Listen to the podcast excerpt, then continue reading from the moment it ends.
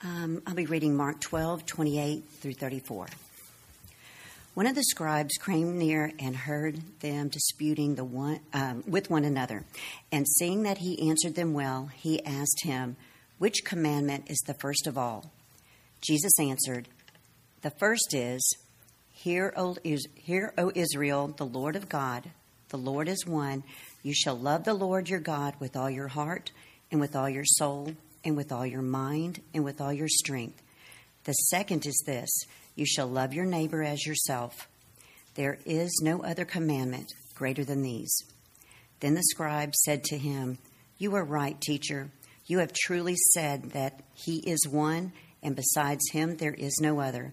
And to love him with all the heart, and with all the understanding, and with all the strength, and to love one's neighbor as oneself. This is much more important than all whole burnt offerings and sacrifices. When Jesus saw that he answered wisely, he said to him, You are not far from the kingdom of God.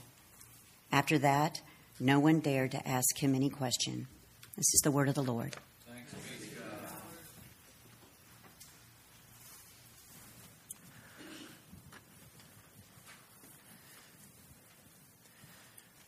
You may have noticed the big green army tent. Actually, now it's green and pink and blue. Uh, the army tent that's out on the parking lot. Uh, maybe as you drove up, or maybe you noticed it um, this past week. Mike McCreary and Patty Taylor uh, arranged for us to borrow it from the National Guard. I don't know if the National Guard knows it, but um, but they have not missed it yet. You're right. And I was glad to see it was still there after last night. Uh, I'm not sure who was living in it um, overnight or what was, never mind. Um, but it was uh, something that they were able to get so that we could use it for our uh, Maggie Lee for Good Day uh, sock stock. And so we had uh, that on Thursday uh, from 5 to 7, and it was great to be able to uh, do the event under there and to collect. I think we collected uh, almost 3,000 pairs of socks uh, that will go to people who need them. So that that was um, exciting. But if you if you saw it and you went inside, you noticed that it is no ordinary tent. Um, last year we had like a circus tent that was out there that the city brought for some other event. I think we just uh, imposed and used it. But uh, this one is uh, really a nice tent. Its poles, its pegs, the material, and uh, the design were developed by the Army to endure rapid mobilization. I never thought I'd use those two words in a sermon. Rapid mobilization, extremes of weather, uh, all the terrible conditions that, uh, if you think about being in Iraq or Afghanistan and the dust and the sand that blows and uh, just all of the harsh weather, it's, it's made to be able to withstand that as much as possible, uh, to withstand battle and the wear and tear from well meaning volunteers like myself. And this last one was tested on Thursday with me. Uh, uh, with the help of Mike and Patty and some other professional soldiers, uh, as we all gathered uh, with a few other volunteers to, uh, to put up the tent. Mike commented on how putting up a tent is a great exercise in leadership, and that's when I knew that we were all going to be in trouble. Uh, Mike could put one of these up in his sleep and um, was out there, I think, just kind of watching to see how we would do with it but it could only be put up properly when people were working together. And he talked about that. And he said that uh, it's great to be able to just give this assignment out and do nothing. Just let, you know, tell them, and you can do that in the military, right? You just tell them what to do and they have to do it. To put this tent up and to see out of that, uh, I'm sure it would be comical to watch, but to see who the leader was or leaders were as they took charge and began to, uh, to put that up. But giving a group of soldiers the task of, of doing this without any instruction would definitely require someone doing that and defining the end goal or what mattered the most. Maybe having a picture of what it's supposed to look like when it's done so that you knew what to build toward. and then determining what the next steps are um, to make it all come together. At any given time in the process, we all needed to hear what mattered most. Uh, even with people as coordinated as myself, uh, we needed help in being able to do all of this together. And what was most important was the overall stability of the tent which, Mike, now I wonder about as I uh, see it out the window, uh, beginning to uh, crater from the storms. But whatever else we might have done would have we could have looked really busy out there putting up the tent. I'm sure people driving by would have thought, "Wow, those people are really industrious putting up the tent." But it may not have been very effective if we were not doing what mattered the most in putting it up. And that was working together. You can't just put one side up and uh, not do the other side. You've got to be able to work in tandem to be able to get this put together correctly. Well, when a scribe approached Jesus with a question about what mattered the most, he was giving Jesus a test to see how he would respond. He realizes some things about Jesus, and he realizes that a test was necessary to see what would happen. And it could be that he wanted Jesus to fail, as many scribes would have wanted. Trying to trap Jesus or get him to, to mess up and to say something that would get him eliminated or just out of the scene so that they could continue on doing what they wanted to do. Or it could be that what Jesus was teaching and doing was attracting him. And he had a checklist of things that he would have to know about a teacher. If he was ever going to follow this teacher, these things would have to be done. It's a lot like someone coming into a church to see if uh, they're going to be able to join the church. You know, it, does the pastor use the King James Bible? No. Does uh, the pastor bang on the pulpit? Sometimes. Um, you know, all, all the things that would have to be checked off to be able to, you know, feel like that was a place where you could go. And maybe that's what this guy was doing. He was, after all, a scribe. He was someone who specialized in God's law, and he would have been quite meticulous and precise in how things were done and said. Just like lawyers today, uh, they are going to say things that need to be said and no more, no little. It's going to be very exact. But whatever the case, it was a test. It was a test for Jesus, and it came in the form of a question. Teacher, which commandment is the first of all? In other words, what is most important? What is the one thing that we are supposed to be doing? Jesus, who was already in the heat of conversation, if you look there in the scripture, you'll see that he was already having a conversation, probably much like this one, uh, with another scribe and doing quite well with his answers. And so he replies to the scribe simply what all Jews would know from lessons as a child, knowing from what was written on their doorposts, on their phylacteries, and from what they would recite at the beginning of each day, and maybe say throughout the rest of the day as well. It was the Shema. The first is, Hear, O Israel, which is where we get the word Shema. Hear, hear, O Israel, the Lord our God, the Lord is one. You shall love the Lord your God with all your heart, with all your soul, with all your mind, and with all of your strength. The second is this, and this is where Jesus departs a little bit from the uh, passage in Deuteronomy and he adds a bit of Leviticus in about neighbors. And he says, um, You shall love your neighbor as yourself. There is no other commandment greater than these, Jesus says. That was it. That's all that Jesus said. He didn't give any more details, he didn't give an illustration. Um, he just went right to the point and he answered the question. And it was all that he needed to say, since it linked together two inextricable things that God wanted from the world a relationship without idolatry and love, or with love, a, re- a relationship of deep and abiding love, and love for neighbor. God wanted to have a relationship of love with humankind. Even though uh, humankind was sinful and rebellious and doing all the wrong things, it seemed, in the world, God still wanted a relationship, desiring love from the totality of their being. And the way that this would happen, as Jesus would um, always so perfectly display, was by loving one's neighbor. If they really loved God, then they would be loving neighbor. In fact, one of the best ways, or maybe the only way, that they could truly love God was to love neighbor.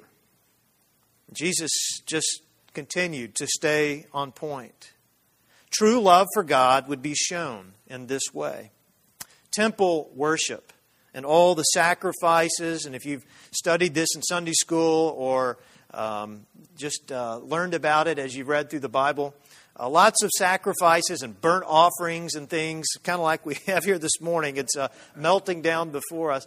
But things would be done as a way to, not that we did that for this purpose this morning, but to appease God, to make God feel better about uh, us and our sins or uh, whatever it is that we needed to bring before God. It would be a, uh, a system of sacrifices in their worship. This is a part of the temple worship.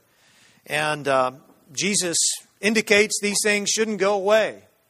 And the scribe recognizes this as well. They're important. But Jesus knew that all of their religious practices mattered to uh, God much less than loving God and neighbor. I mean, if they weren't doing that, it didn't matter how many uh, bulls you sacrificed or how many sheep uh, or doves or whatever your offering was. It didn't matter to God at all if you weren't loving God and neighbor. And the scribe agreed with Jesus.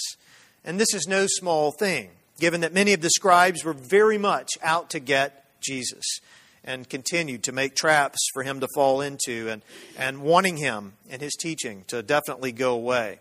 But not so with this scribe. There was something very different about him. Something was happening inside of him. It's much like Nicodemus or uh, some of the others that we see who are encountering Jesus and they are seeking Jesus out, even in the night, because they don't want anybody else to know that they are into what Jesus is teaching.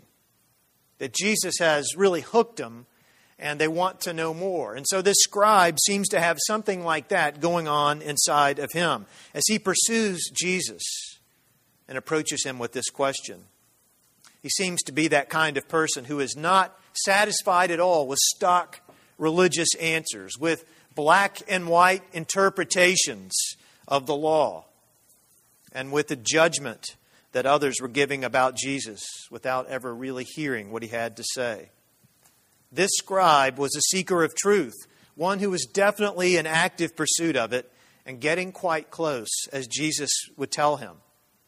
He says, you, you, You're almost there. You're not far from the kingdom of God. Now, that's a compliment. It's a compliment from one who knows what and where the kingdom of God is. As followers of Jesus today, we are to know what matters most to God. Do we? I loved Evelyn's offertory prayer.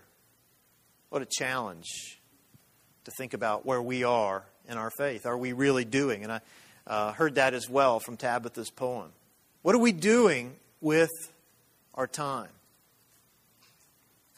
And what would we say to the scribe if he were to approach us with this test question about what is most important and what's the greatest thing we could ever do in life for God? Think about it. What would you say? you and I might quickly mention prayer. Well, it's important for us to pray. I mean, if, if we don't have prayer, how are we going to survive?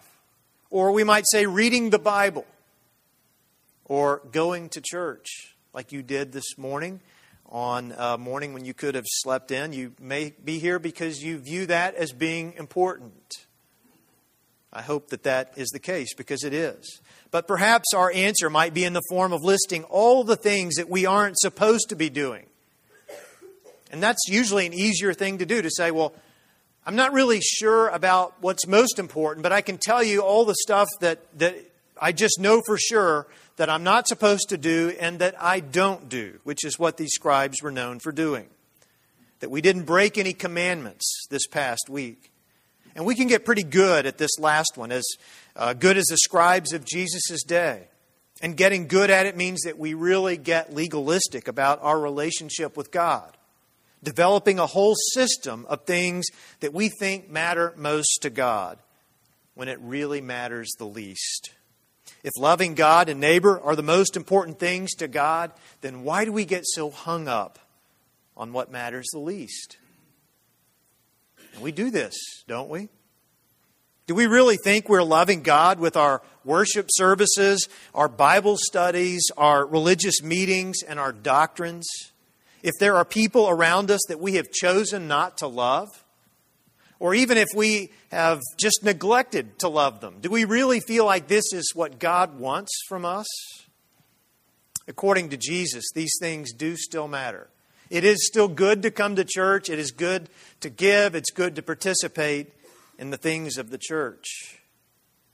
But do we really think God cares more about the time that we spend inside the church walls, managing our religion, than what can be uh, done out in the neighborhood as we seek transformation right here around where we live and, and the community that's outside of our walls? Do we really think God is so impressed with our order of worship when we ignore the disorder of our world? If we do, then we aren't yet close to the kingdom of God. If we do think in that way, we're not there yet we do not understand Jesus' kingdom language. Unlike the scribe, we aren't getting to what matters the most. Well, this morning we have Mary Van Rheenen and Ted Holmes here with us today. If you were in Sunday school, you might have had a chance to meet them and hear a little bit about their story. But they are CBF field personnel in the Netherlands, uh, working from there as missionaries with the Romani people. And they have lived there, I think, since 1996. Is that right? Uh, translating the Bible very creatively, I might add, as you'll hear, um, into, I think there are at least 20 different Romani languages. So that's a very tall order to translate and to be able to um, uh, figure out ways to get the scripture into those dialects and languages. They also go to places like Moldova, which I believe is still the poorest country in Europe to uh, provide education and microeconomic development. And as you will hear in just a few minutes, they are examples of followers of Jesus who do what matters the most loving God and loving neighbor. Away from the comforts of home, the familiar foods, and the family, and, and everything else that goes along with that, they have put themselves where God has called them to be to do what matters the most. So, if we know what matters most to God, what does it look like for us to do it? For us to be not far from the kingdom of God? Well, it will become evident in how we renew our fidelity to the Lord, who is one, as Jesus described, disavowing our love for other gods, the gods that we create, the gods that are all around us. The fidelity of our love will be comprehensive and it will be holistic, involving every ounce. And I noticed how Jesus put something different in there. He talks about uh, our heart, our minds, our, our soul, our, our strength, every fiber of our being. And it will be so intertwined with our love for our neighbors that it will no longer be possible to tell where one ends and the other begins. It's just loving God and loving neighbor all together. We will not be able to sing hymns to give offerings and take communion without thinking of issues that affect our neighborhood, like poverty and health care and education and climate change and racism. Doing what matters most as followers of Jesus will become apparent in our neighborhoods, where amazing things will happen in our communities.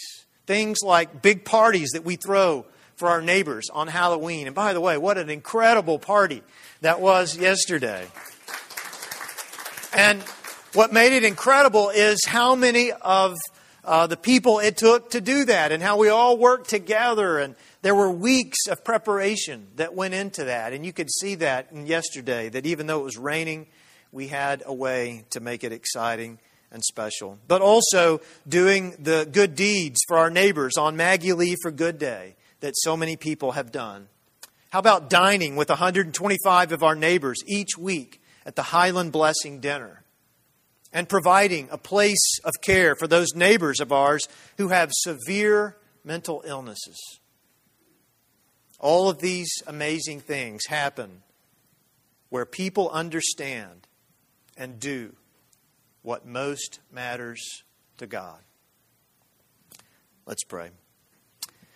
God, we thank you so much for the way that you include us in your work.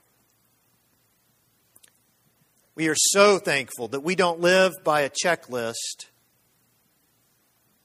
of how well we follow the Ten Commandments or how well we do all of the things that we build in our religious systems. You are a God who is interested in love. The love that we can experience from you and that we can give to each other. May we be centered on that love this week. Amen.